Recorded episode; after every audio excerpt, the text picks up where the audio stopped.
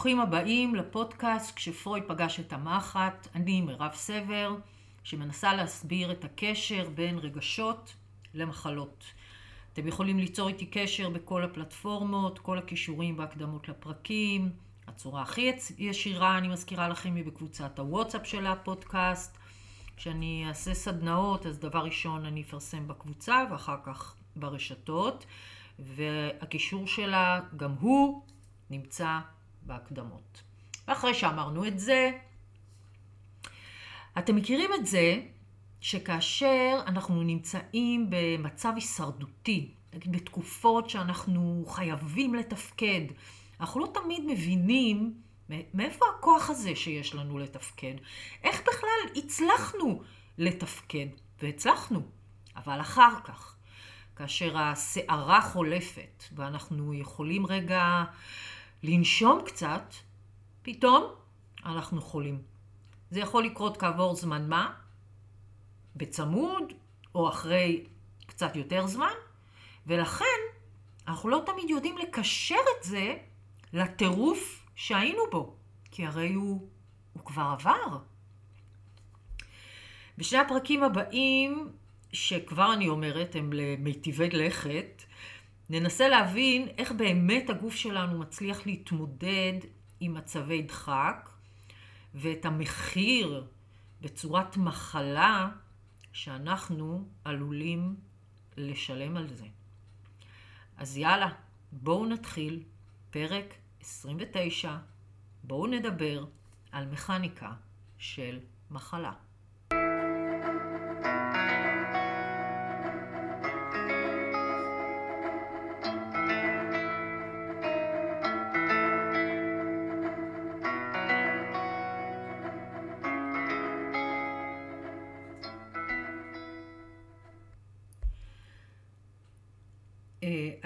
זוכרת שכאשר אני קיבלתי את ההבחנה של אה, גידול אה, סרטני בשד,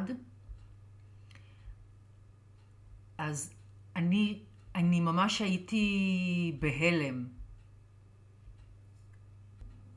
כשהתיישבתי מול המטפלת שלי, אז מרים אגמון, אני זוכרת שהייתי, שהדבר היחידי שהעסיק אותי היה למה עכשיו?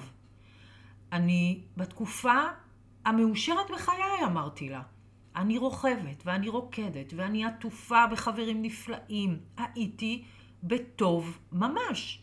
נכון, עברתי פרידה קשה מאוד, שלוש שנים לפני, אולי טיפה פחות. אבל עברתי תהליך יפה ושלם של אבל, וחזרתי לחיים במלוא הדרם. אז למה עכשיו? זה באמת נראה לי חסר היגיון, בעיקר בגלל שאני חשבתי שכל מה שאדם צריך על מנת להיות בריא זאת שמחה. צריך להיות מאושר. כשמאושרים באמת, לא חולים. ואני הייתי באמת באמת בחיי שהייתי ממש מאושרת. היא הסתכלה עליי והתחילה לחייך, ומחאה כפיים ממש בהתרגשות וענתה, ברור, כי את בשלב ריפוי. אמרתי לה, אה, יופי, סרטן, שלב ריפוי. תגידי, לא היה יכול להיות לי כאב ראש, מיגרנה, דלקת גרון, משהו, סרטן? למה סרטן? היא צחקה והיא הלכה לספרייה, הביאה את הספר של הריקול הילינג והתחילה להסביר לי. והיא אמרה, בואי נבין שני דברים בסיסיים. נבין, דבר ראשון, שהמחלות תואמות לגמרי את הקונפליקט. את עברת פרידה קשה, עברת תהליך אבל של געגוע קשה מנשוא, שבעצם מבטא את הרצון העז שלך להתחבר מחדש אל מושא הגעגוע שלך, אל מושא אהבתך, את הרצון להיות מסוגלת להעניק לו שוב את אהבתך, לגעת בו, להתחבר באהבה ללא תנאים. אז איזה איבר מסמל את זה יותר מכולם? השד. שדרכו אנחנו מזינות ומתחברות. אוקיי, אמרתי, יש בזה היגיון. ובכל זאת, למה לא סתם דלקת? למה סרטן? והיא השיבה שאופן ההתבטאות של המחלה תלוי בעוצמת הכאב, בעוצמת הקונפליקט ובעוצמת שאר הרגשות שעברו בי. וכנראה שזה היה בלתי נסבל עבורך. האמת שגם זה הסתדר לי, כי אני זוכרת, ממש, ממש זוכרת, שהייתי יושבת ובוכה ומרגישה את הלב שלי כואב. פשוט כואב ברמה שעבר לי בראש, שאולי כדאי לי לקפוץ רגע למיון, לוודא שאני לא באיזה התקף לב. וזאת פעם ראשונה שהבנתי מה זה אומר כאב לב. אוקיי, אמרתי לה, יאללה, אני מבינה, זה באמת אה, מסתדר לי בהיגיון. הקונפליקט תואם לאיבר שנפגע, והעוצמה תואמת לעוצמת הכאב או לעוצמת הפגיעה. ואחרי שסגרנו את הפינה הזאת, עכשיו אמרתי לה, תסבירי לי למה עכשיו. למה זה לא אז, כשעברתי את כל האבל הזה? אז היא המשיכה. היא אמרה לי, בואי נצא מנקודת הנחה בסיסית שהמוח הביולוגי שלנו, כל מה שהוא רוצה זה שאנחנו נשרוד. הוא יעשה כל שביכולתו על מנת שנשרוד. כי הוא כמובן אנוכי, ומבין שההישרדות שלו תלויה בהישרדות שלנו, בהישארות שלנו בחיים. ולא ממש אכפת לו, דרך אגב, באיזה אופן נשאר בחיים. גם אם נהיה צמח, כן? למשל, מבחינתו זה מספיק, הוא, הוא עדיין חי. ועל מנת להשאיר את עצמו בחיים, הוא יכול לעשות רק שני דברים. המוח שלנו יכול או להחסיר תאים, או להוסיף תאים. זה מה שהוא יודע לעשות. עכשיו, בואי נחזור לסרטן שלך. את בתהליך אבל.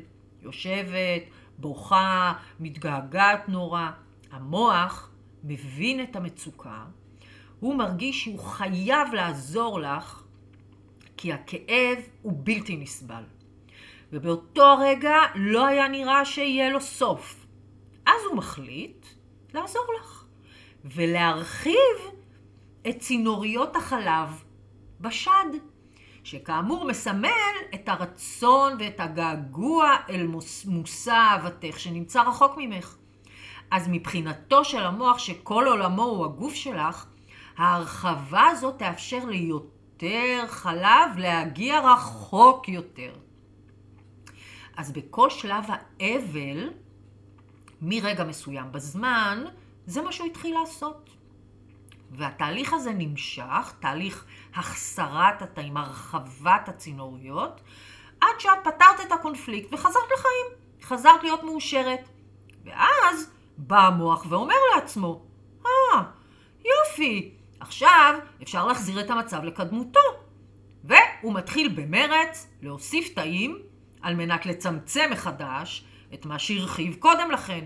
והנה אנחנו כאן, בשלב ייצור המוני של התאים, שהרפואה המערבית מאבחנת כסרטן. אני חושבת שבשלב הזה הייתי כל כך המומה, ששתקתי איזה כמה דקות, מה שלא אופייני לי. בהיתי בה, והיא רק הסתכלה בי וחיכתה שירדו האסימונים. ואז אני זוכרת שבבת אחת זה קרה. הם ממש התנפצו עליי, כל האסימונים האלה, ואני זוכרת שממש התעטפתי באיזה אופוריה מלאה באופטימיות, והרגשתי שבזה הרגע התחלתי את מסע הריפוי שלי, וידעתי בכל תא ותא בגוף שלי, פשוט ידיעה שכזאת, שהעניין מאחוריי. שלושה חודשים אחר כך, תוך כדי הטיפולי הכימותרפיה, הייתי כבר על כיסא התלמידה בקורס הראשון שלי בריקו לילין, מאז עשיתי עוד אה, ארבעה כאלה. וחלק גדול ומשמעותי ממי שאני היום, התפתח שם. אז עכשיו אנחנו נסכם במילים קצת אחרות. מסתבר שלכל מחלה יש שני שלבים. השלב הפעיל, שזה השלב שבו אנחנו נמצאים בשיא הקונפליקט שלנו, במצב הדחק, הסטרס, ואחריו מגיע שלב הריפוי, בו אנחנו פתרנו את הקונפליקט. מחלות יכולות להופיע בשני השלבים האלה, והן תמיד יהיו קשורות לאיבר שמייצג את הקונפליקט. ועוצמתן תהיה תואמת לעוצמתו של הקונפליקט.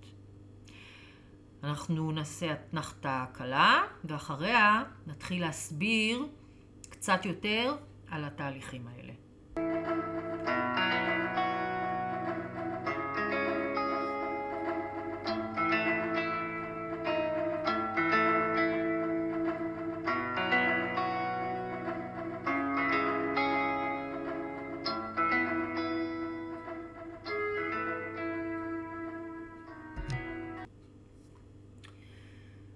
שאני הולכת להסביר עכשיו לקוח מתוך הרפואה הגרמנית החדשה, שאותה פיתח רופא גרמני בשם דוקטור המר, אני חושבת שהזכרתי אותו באיזה פרק ראשון, שהוא חלה בסרטן האשכים לאחר שהבן שלו נהרג, והוא הבין מיד שיש קשר בין הדברים, והתחיל לחקור את העניין. הרפואה הגרמנית החדשה עומדת בבסיסה של שיטת הריקול הילינג. ואחד הדברים הבסיסיים שהוא הבין היה שהטבע לא מתעסק עם שטויות. הטבע פועל תמיד מתוך תוכנית סדורה, תוכנית ביולוגית, שכל תכליתה היא הישרדות. וכל השינויים בגוף הינם תמיד חלק מהתוכנית הזאת. כלומר, המוח שלנו תמיד יגיב מתוך איזשהו היגיון חייתי שלו, והוא יעשה כל שביכולתו על מנת לעזור לנו להתגבר על המצב הקשה שהוא חושב שאנחנו נתונים בו. עכשיו, מה זה מצב קשה מבחינתו של המוח? מצב קשה אומר שיש איום על הצרכים הביולוגיים הבסיסיים שלנו. למשל, אם אנחנו בסכנת רעב, אם הגוף הפיזי שלנו נפגע, אם יש איום בטריטוריה שלנו, אם הקשר שלי עם הסביבה, עם העדר נפגע, אם יש לי פגיעה ביכולת הרבייה, ועוד כל מיני צרכים ביולוגיים בסיסיים. כלומר, כל מה שהרפואה המערבית מגדירה כזהום, אה, כמשהו פגום, כמחלה ממאירה, בעיני הרפואה החדשה, כל זה הוא חלק מתוכנית שיש לה היגיון. אז עכשיו נשאלת השאלה, אם הכל נועד לטובתנו, למה מתפתחות מחלות שבסופו של דבר מאיימות להורגנו. ננשום רגע ונסביר.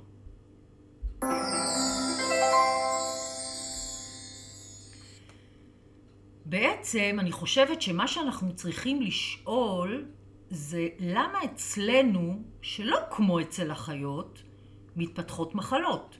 כלומר, למה אצלנו התוכנית הביולוגית כבר לא מגשימה את המטרה שלה. הסיבה הכי פשוטה היא התפתחות מהירה של הציוויליזציה. מה זה אומר? בעולם החי, כאשר חיה נמצאת בסכנה, יש לה שתי אפשרויות. או לשרוד את האיום הזה, מה שיכול לקחת בין שתי דקות לכמה ימים, או למות. אנחנו, לעומת זאת, יכולים להיות תחת איום בעיקר של קונפליקט רגשי כזה או אחר, גם שנים. אנחנו יכולים להיות תחת איום פיזי בבית חולים גם הרבה מאוד זמן. ומשך הזמן הוא העניין כאן. אני עכשיו אציג בפניכם שלוש דוגמאות שימחישו את העניין. הדוגמה הראשונה תהיה קשורה לפחד מוות. בואו נתאר שפורצת שריפה ביער. האייל המופתע מבין שהוא בסכנה. עכשיו הוא מתחיל להגיב מתוך הפחד מוות שלו, והוא מתחיל לברוח ולרוץ כל עוד נפשו בו.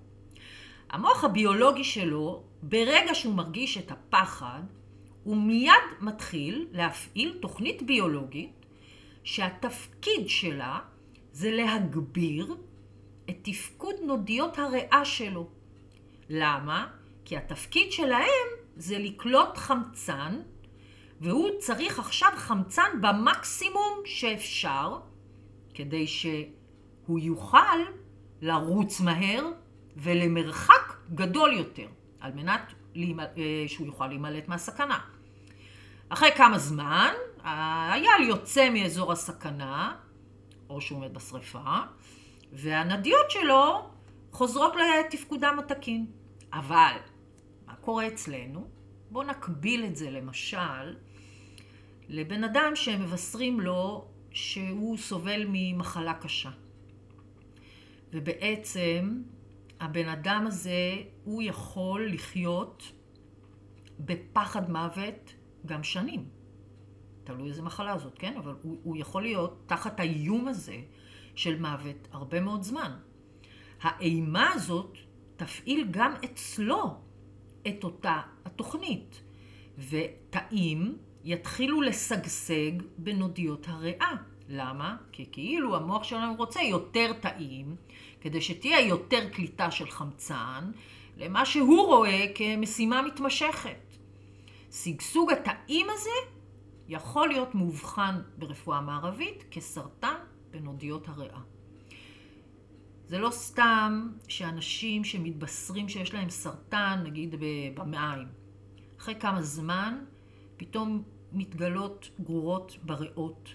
אני תמיד חשבתי שיש קשר בין האנשים האלה שנורא, שכשמגלים אצלם סרטן הם פוחדים פחד מוות, בכלל כל המילה הזאת וכל המחלה הזאת היא, היא, היא מביאה איתה פחד מוות. ואני, ותמיד חשבתי שהפחד הזה הוא זה שיש לו השפעה על השליחה של הגרורות אה, לריאות. הריאות ברפואה סינית, אני גם מזכירה לכם, מתעסקות באבל, עצב ומוות.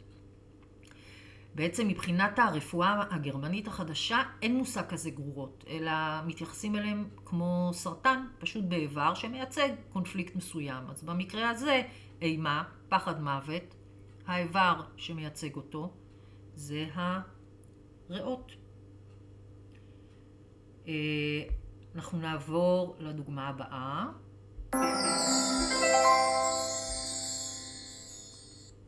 והיא תהיה קשורה לקונפליקט שנקרא לו אובדן הסביבה הבטוחה.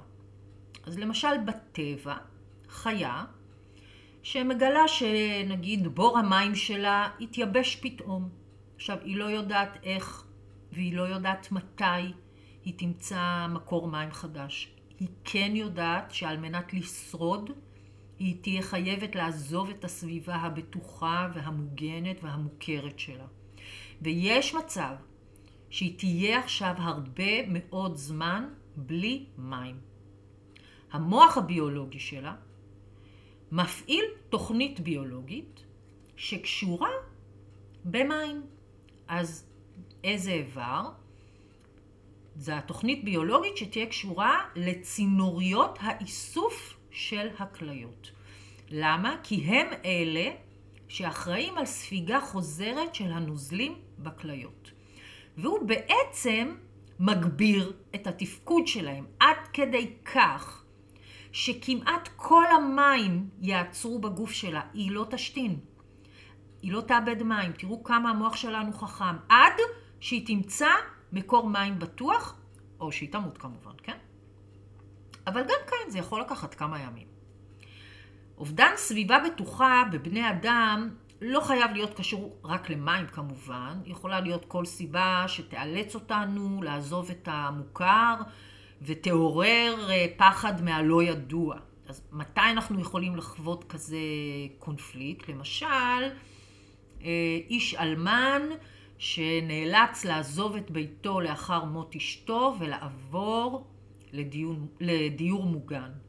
גם אצלו המוח הביולוגי יפעיל את אותה תוכנית ביולוגית על מנת לעזור לו לשרוד את המעבר. אבל אני בטוחה שאתם מבינים שאם מישהו מאיתנו יתחיל לאט לאט להשתין פחות ופחות, אופס, מיד אנחנו נאובחן עם מחלת כשל כלייתי, וגם הוא.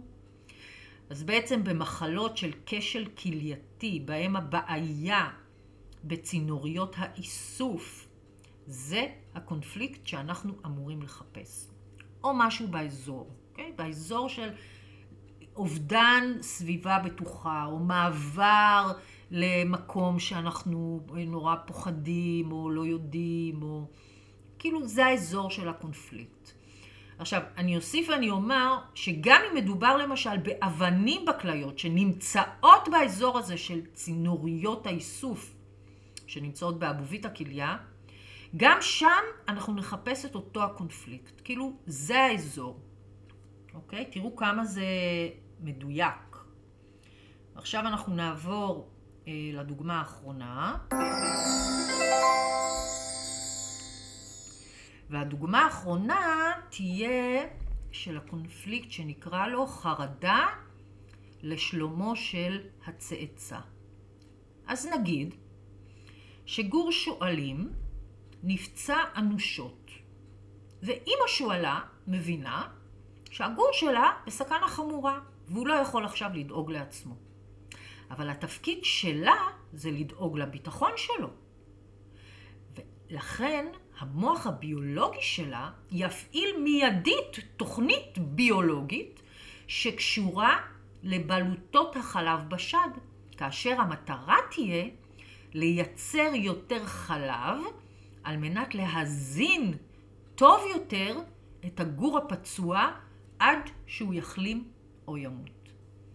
אצלנו, דומה הדבר, לנגיד תאונה של ילד שנמצא עכשיו שוכב במיטת אה, בית חולים. עכשיו, אותה תוכנית תופעל גם כאן על האימא, מתוך הדאגה לשלומו של הילד. אני מבינה, אני חושבת שכולנו מבינים עד כמה הקונפליקט הוא חמור אצל אימא שהבן שלה שוכב בסכנת מוות בבית חולים. אבל כאן, עקב הרפואה המתקדמת, אתם זוכרים, הציוויליזציה, הילד יכול להיות בסכנה הרבה מאוד זמן. והתאים שפועלים במלוא המרץ בשד שלה הולכים ומתרבים, מה שיכול בעצם להביא לגידול בבלוטות החלב ולהבחנה של סרטן בבלוטות החלב. אני רק אציין שהקונפליקט של סרטן בבלוטות החלב הוא דאגה והזנה, והקונפליקט של צינוריות החלב הוא יותר אובדן וגעגוע לאיזה מושא אהבתנו שנמצא אי שם.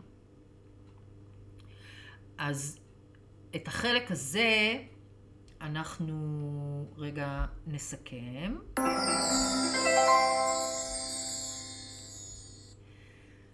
אז בואו נראה מה הבנו.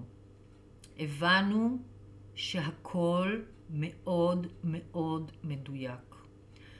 מחלה היא כמו יצירה רבת הוד, שבה המיקום תואם את הקונפליקט, שבה העוצמה תואמת את עוצמת המחלה. וככה, אם נבין מה האיבר מסמל, מה התפקוד הביולוגי של כל איבר ואיבר, נוכל בעצם דרך זה להבין באיזה אזור רגשי לחפש את הקונפליקט שלנו.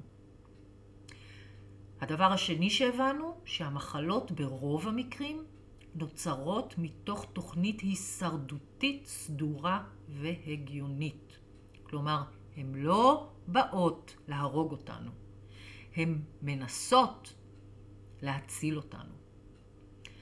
צריך להבין את זה לדעת איפה לחפש ולהתחיל למשוך את החוט, שזה בעצם מה שהפודקאסט הזה מנסה להסביר. בפרק הבא אנחנו נעמיק קצת יותר אל רמת התאים, על מנת שנבין את ה... קצת ביותר עמוק את האופן שבו אה, נוצרות מחלות. אז אני מקווה שעד כה זה היה ברור. אה, תמיד אחרי הפרק הזה ואחרי שיש אצלי מטופלים כבר הרבה זמן, הם תמיד, אה, אז אני מקבלת הודעות, מירב, מה הקונפליקט של הכתף? מירב, מה הקונפליקט של הברך? מה הקונפליקט של הלבלב? כי יש כבר הבנה שה... שכל איבר מסמל אזור מסוים של קונפליקטים. אז אני מקווה שגם אצלכם יש את ההבנה הזאת עכשיו, ואני חושבת שהפרק הבא אה, יסגור לנו עד הסוף את הפינה הזאת. אז אני מודה לכם שהייתם איתי, ואנחנו נשתמע בפרק הבא. thank you